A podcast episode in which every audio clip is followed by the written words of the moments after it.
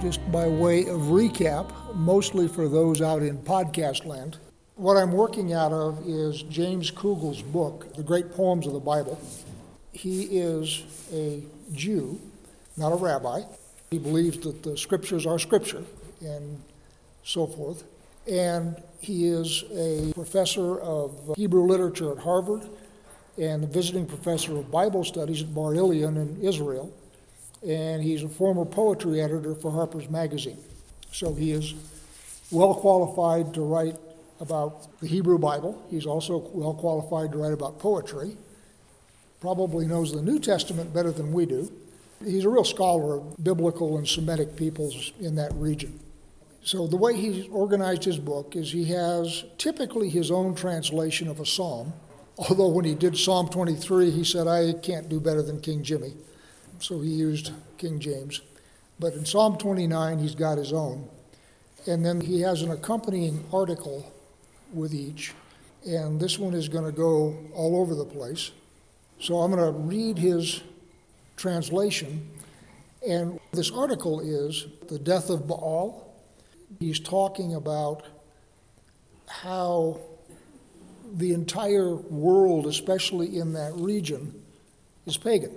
And Israel arising and becoming monotheistic is a big deal. They're unique in the region until you start getting into Islam and Christianity. And of course, Christianity is just an outshoot of Judaism. But what he talks about is the pagan mindset, and one of the places he's going to go is where Elijah takes on the prophets of Baal at Mount Carmel. So that's one of the places he's going to be. So let's read Psalm twenty-nine. We'll leap off from there. This is James Kugel's translation, and follow along in whatever translation you have. Give the Lord, O sons of the mighty, give the Lord glory and strength. Give the Lord his own name's glory. Bow down to the Lord in holy splendor. Listen, the Lord is over the waters. The glorious God has thundered. The Lord is over the deep. Listen, the Lord is in strength. Listen, the Lord is in splendor. Listen, the Lord shatters cedars. How the Lord shatters cedars of Lebanon. He makes Lebanon skip like a calf, Sarion like a little cub. Listen. The Lord shoots forth sparks. Listen. The Lord makes the wilderness shake. The Lord shakes the land of Kaddish. Listen. The Lord makes the oak trees quiver as he strips the forest bare. And in his temple all say, glory. The Lord is enthroned above the flood. The Lord will continue forever king. May the Lord give strength to his people. May the Lord bless his people with peace. So there's his translation, and the place where he sort of takes off on his essay is in the first line. And let me give you another translation. My first line says, ascribe to the Lord, O divine beings, ascribe to the Lord glory and strength. What Kugel translated is, give the Lord, O sons of the mighty, give the Lord glory and strength. His question that he starts off with are, who are these sons of the mighty? I believe that's B'nai Elohim, but let me check. So B'nai Elohim, he translates as sons of the mighty. It could also be translated sons of the gods. And his question is, who are these?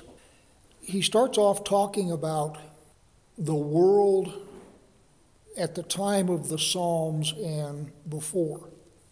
In that part of the world, and in fact, in most parts of the world, paganism was the operative theology. The idea was that everything has a cause. Stuff doesn't just happen. There's a cause for everything. Wind, sunshine, failure of crops, pregnancy, all of those things have something that causes them. In fact, one of the things that he quotes is in Ecclesiastes eleven five. As you do not know the way the Spirit comes to the bones in the womb of a woman with child, so you do not know the works of God who makes everything. The idea is when a woman gets pregnant and delivers a child, we to this day have no idea how that child gets a spirit. In other words, they're born and they are unique individuals, and they are spiritual beings and physical beings, and with modern science we can sort of understand some of the physical processes that take place during pregnancy, but we got no idea how the spark gets put in there and you have a new soul or a new spirit that comes into the world. No idea how that works. So Ecclesiastes is saying the same thing. But anyway, the point he makes in his essay is, in that world, everything had a cause, and if you didn't know what the cause was, in other words, if you, you see a tree moving and you see the wind, okay, the wind is moving the tree. Well, very clear. You pick something up and move it around, you're the cause. Well, there is stuff that happens that there isn't any obvious cause for. So the operative thing then became to associate it with gods, small g. And the way it was regarded in those days was when you, for example, had a storm. And in that region, Baal was the god of the storm. So when you had a storm, it was literally Baal present in the storm.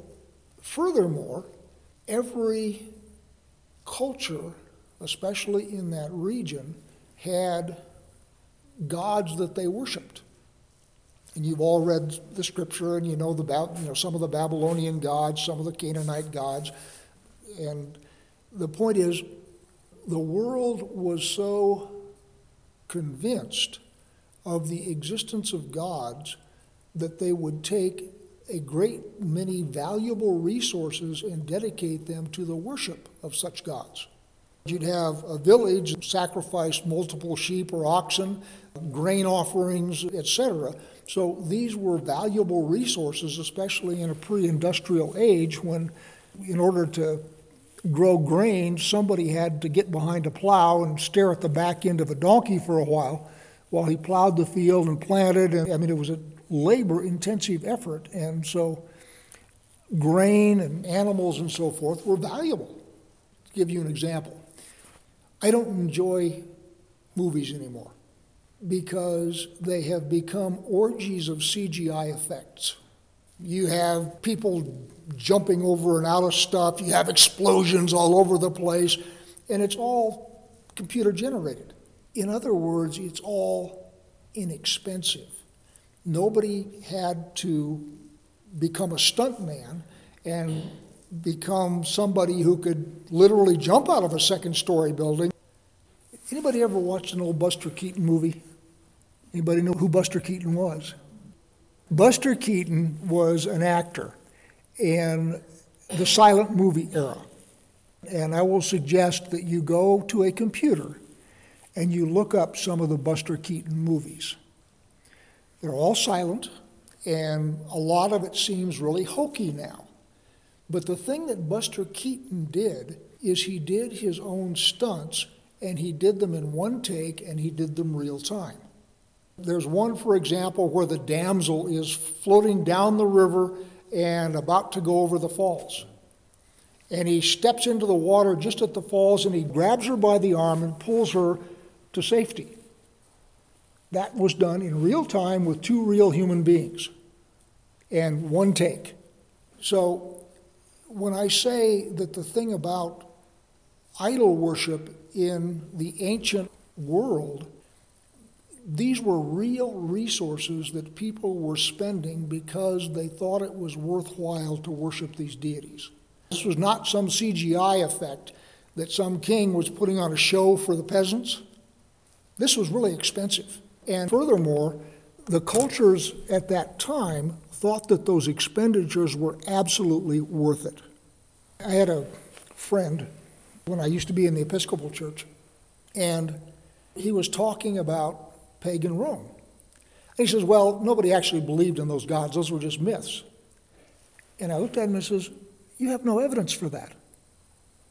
I didn't say it this way to him at the time, but those people were willing to expend tremendous, valuable resources in the care and servicing of their gods. This is not something that you would do if it was just a fake put on for the peasants. They believed this stuff. So when Kugel is talking about sons of the mighty, or B'nai Elohim, or sons of God, B'nai Elohim, sorry, not B'nai Elohim, it's B'nai Elohim. But the point is, El is Hebrew for God, small g. All sorts of Hebrew names have El in them because God is doing something. Bethel, for example, is the house of God, those kinds of things.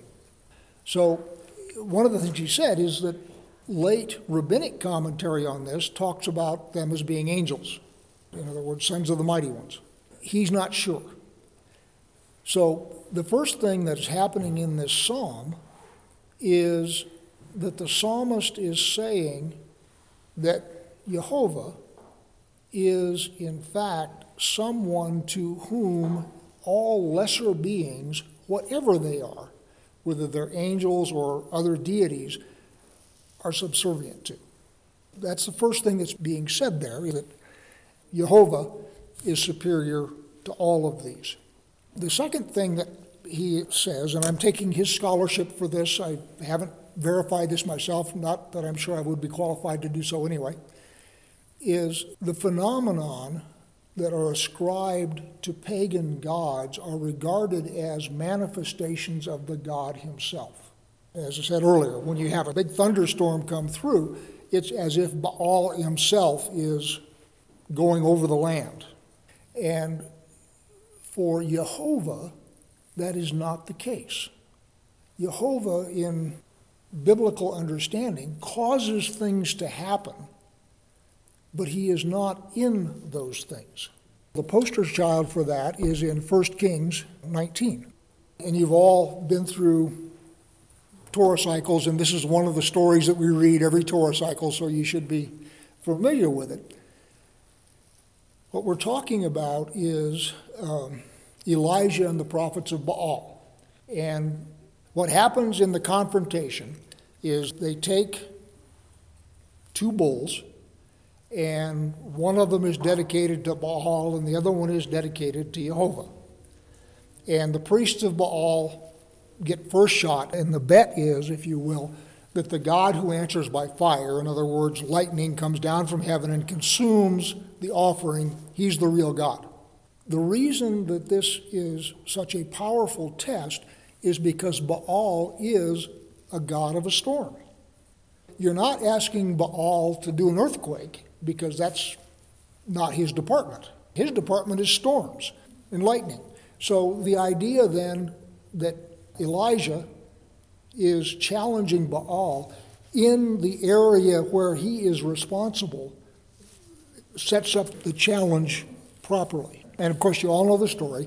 The priests of Baal dance around and scream and yell and cut themselves with lances so that their blood flows. And by the way, this is one of the attractions of pagan religions. It's really a great show. You know, everybody's standing around watching, and these priests are jumping up and down, and they're cutting themselves, and blood is flowing, and they're yelling, and it's a spectacle. I mean, that's one of the attractions, if you will, of paganism. My son Matthew said this. We were talking after a prayer. One of the attractions of Nazism is they put on a really good show. Have you looked at World War Two pictures of the Nazi rallies? You've got masses of people. You've got these big banners. You've got bands. You've got people giving grand speeches. The whole thing is a great spectacle. They got great uniforms. Nothing dresses better than a Nazi officer. So what you have is disaffected people in the United States look at that and they see the romantic side of it. You know, the spectacles and the cool-looking uniforms and all of that kind of stuff, and they find it attractive. So anyway, back to Elijah. The deal is you have this grand spectacle and Baal doesn't show up. And then, of course, Elijah calls upon Jehovah, and fire comes down from heaven and consumes the offering. So then we get to First Kings nineteen when Elijah has been run out of town by Jezebel, and he's gone to the mountain of the Lord, Mount Sinai, and he's standing in front of the tent. I'm going to pick it up in verse nine and a half, and I'm reading out of the Tanakh. There he went into a cave, and there he spent the night. Then the word of the Lord came to him.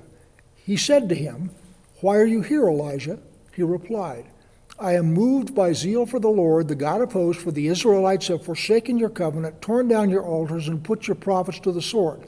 I alone am left, and they are out to take my life. Come out," he called, "and stand on the mountain before the Lord." And lo, the Lord passed by, and there was a great and mighty wind, splitting mountains and shattering rocks by the power of the Lord. But the Lord was not in the wind. After the wind, an earthquake. But the Lord was not in the earthquake. After the earthquake, fire, but the Lord was not in the fire. And after the fire, a soft murmuring sound. When Elijah heard it, he wrapped his mantle about his face and went out and stood at the entrance of the cave. And then a voice addressed him, "Why are you here, Elijah?" So the whole point of this is you have the contest with the prophets of Baal. And pagan belief was that when you had a storm, the God himself showed up. And so that gets shut down by Elijah when Jehovah is the one who consumes the sacrifice. And then we come down to nineteen, where it explicitly says that God is not in those phenomena. It's a direct refutation of pagan belief. God causes those things, but he is not in them.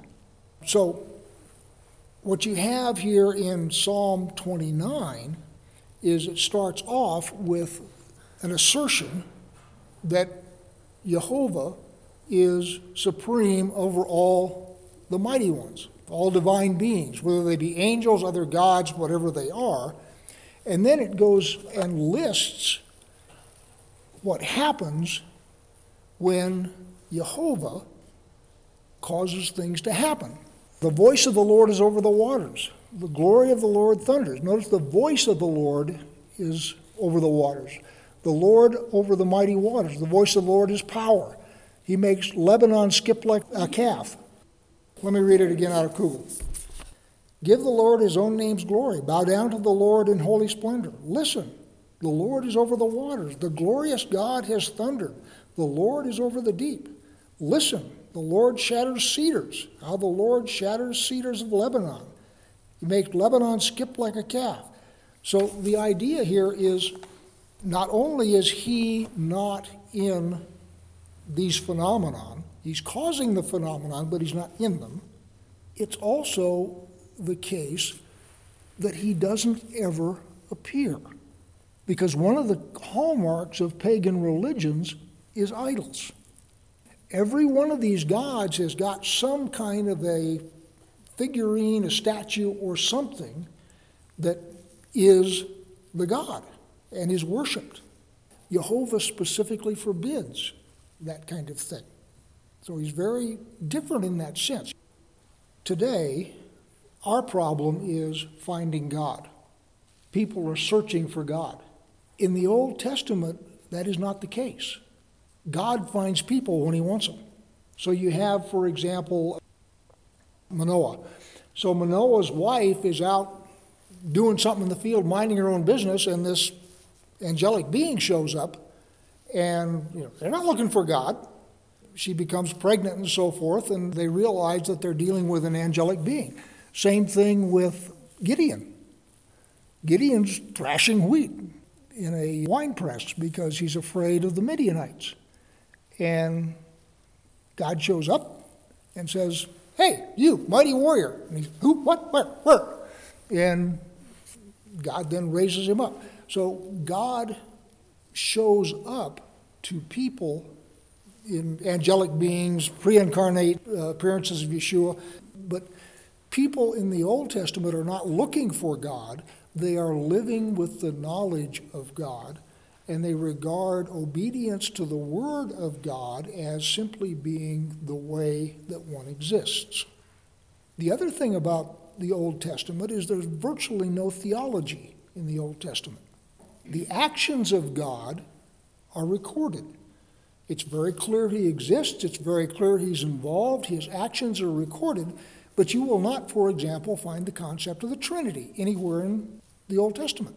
Now, I am a firm Trinitarian. I'm not casting doubt on that. I firmly believe in the Trinity.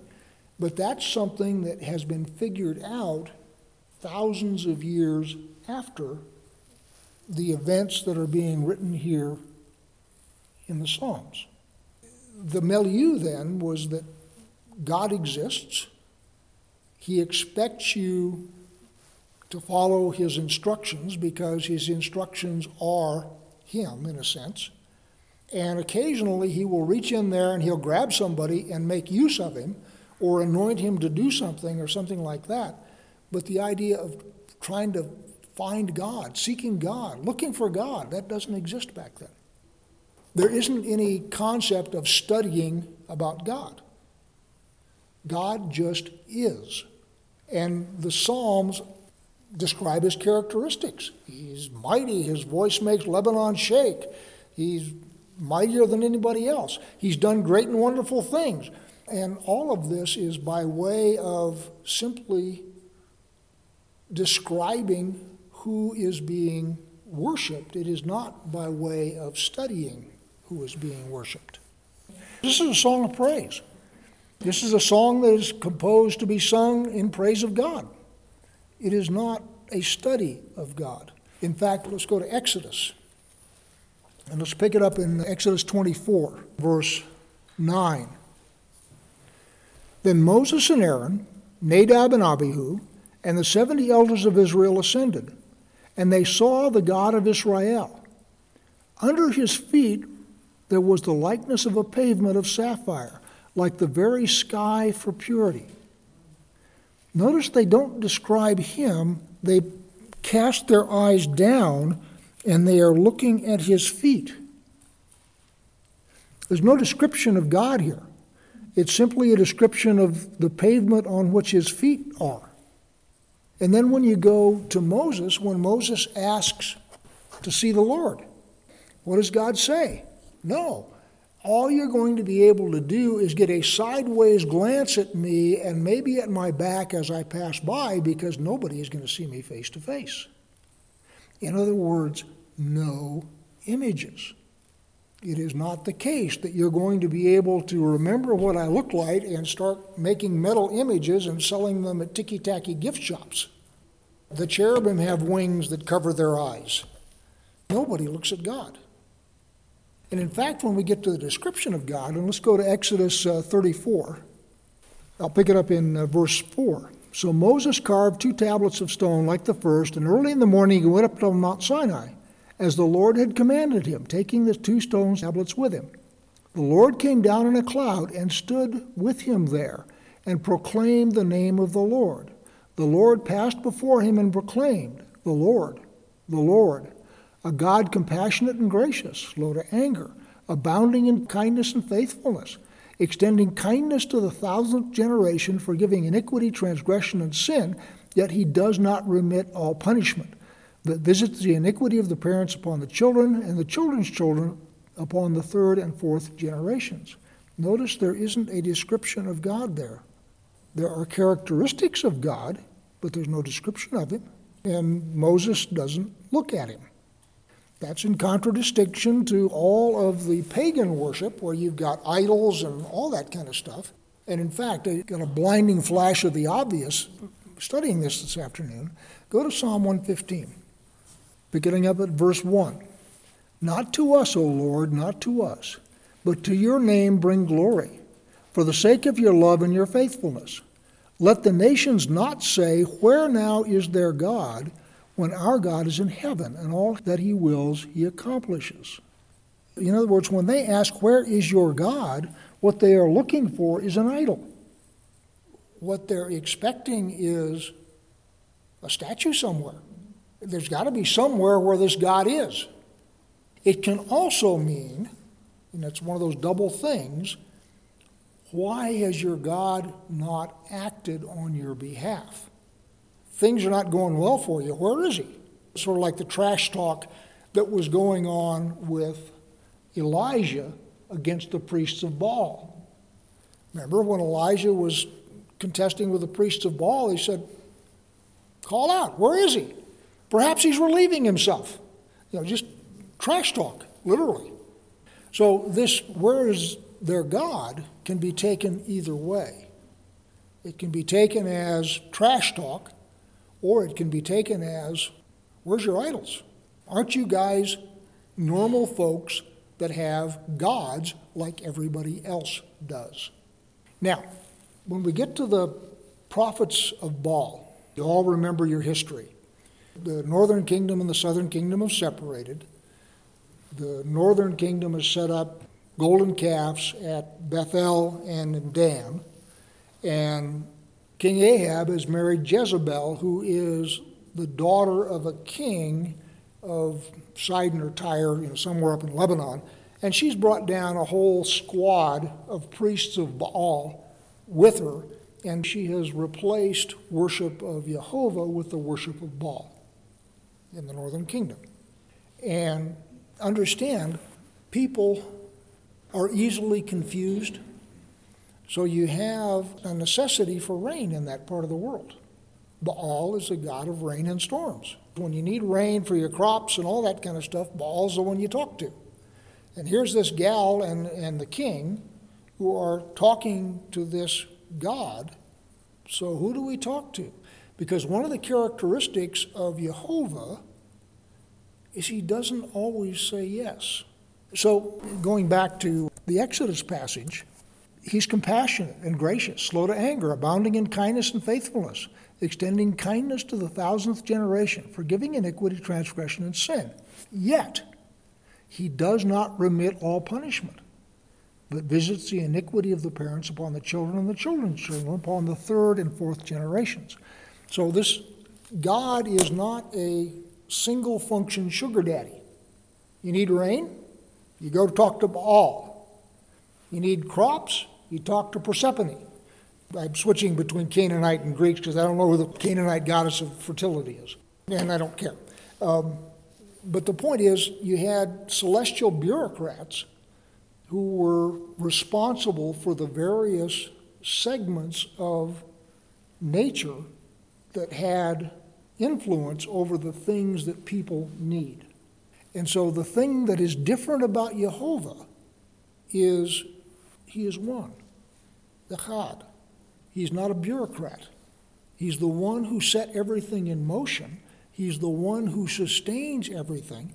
But he is not in the whirlwind. He is not in the fire. He is not in the storm. So everything that you want to pray about, you pray to one deity, Jehovah.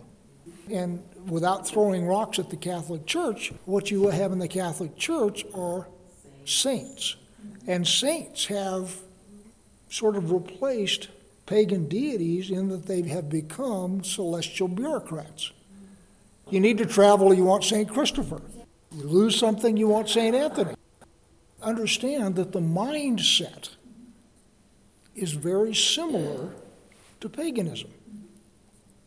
And you've got statues, and you've got places you go and you want to talk to about this, you go to this statue, this saint, you pray to her, him, it, whatever, and that's how you direct your prayers.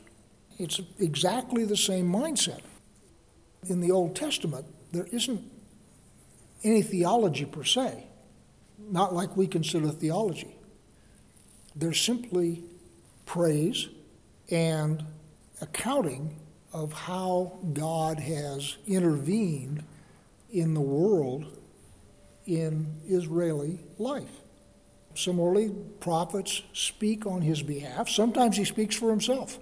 At Sinai, he spoke for himself. Other times, he sends prophets to speak for him. But in no case is there an image, and in no case has anybody seen his face. Very different. When Kugel was talking about pagan belief, he made a very interesting comment. He says, pagans believed in God the same way you believe in atoms and molecules. Anybody here got any direct experience with atoms and molecules? No. What you're doing is you're trusting some priest, a scientist, who is telling you about it and telling you that's what makes things work, right? It's exactly the same thing that was going on with the pagan gods back then. They had no more seen their gods than you have seen hydrogen molecules. You just take on faith that they exist, and you take on faith that they behave the way the priests say they behave, which is exactly the same way that the people back then accepted the pantheon of pagan gods. It just was. Everybody knew that if you wanted rain, you prayed to Baal. Just like everybody knows today that we have a carbon footprint, whatever that means. And I thought that that was a really good analogy on why people believe in pagan gods, because they had grown up in a society when that was the explanation for everything. As little children, when you had a storm and mother or father or grandfather said, "Oh, Baal is either blessing us with rain or he's angry and we're being flooded," or whatever. It's just, that's what you grew up with. Just like you have grown up with, you know, you're breathing oxygen and it, the oxygen combines with this and that's, you know, you've never seen any of that stuff.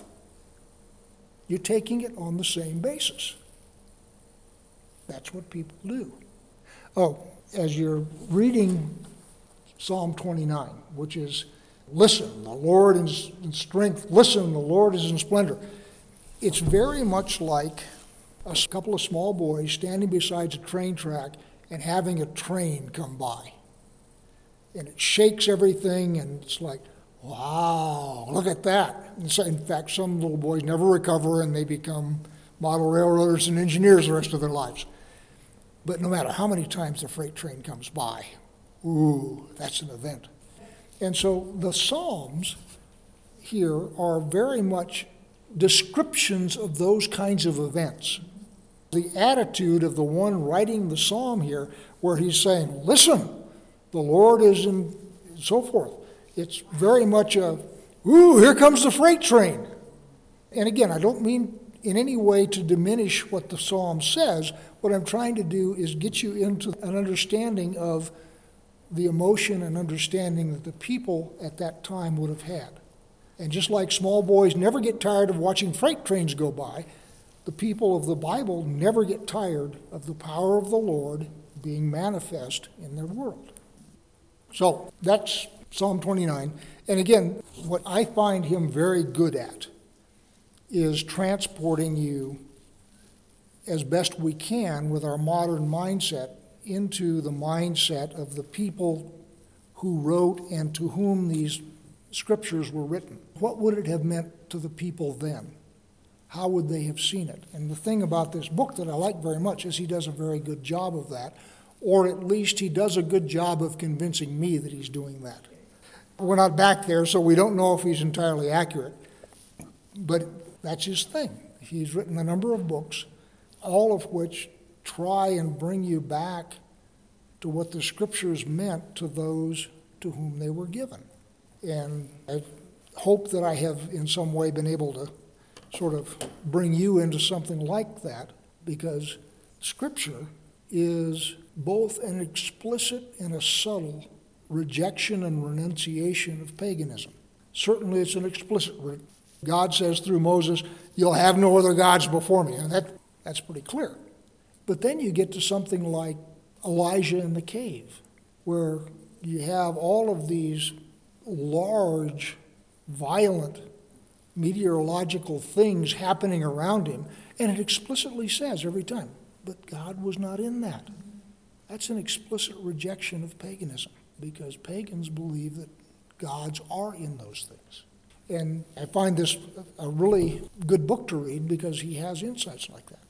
And he freely admits that what he's trying to do with his translations is he's trying to evoke the understanding that would have been current when it was written.